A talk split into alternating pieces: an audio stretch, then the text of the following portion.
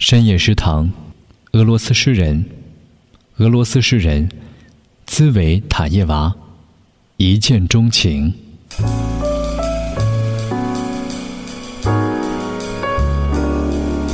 他们彼此深信，是瞬间迸发的热情，让他们相遇。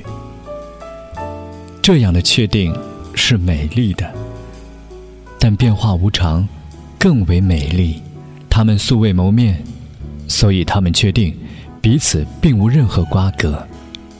但是自街道、楼梯、走廊传来的话语，或许他们已经擦肩而过一百万次了吧？我想问他们，是否记得在旋转门面对面那一刻，或是在人群中喃喃道出的“不好意思”。或是在电话的另一端道出的，打错了。但是，我早知道答案。是的，他们并不记得，他们会很诧异。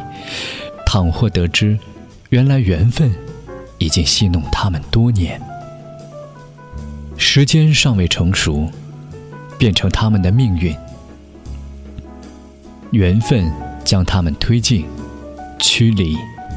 阻止他们的去路，忍住笑声，然后闪到一旁。有一些迹象和信号存在，即使他们尚无法解读。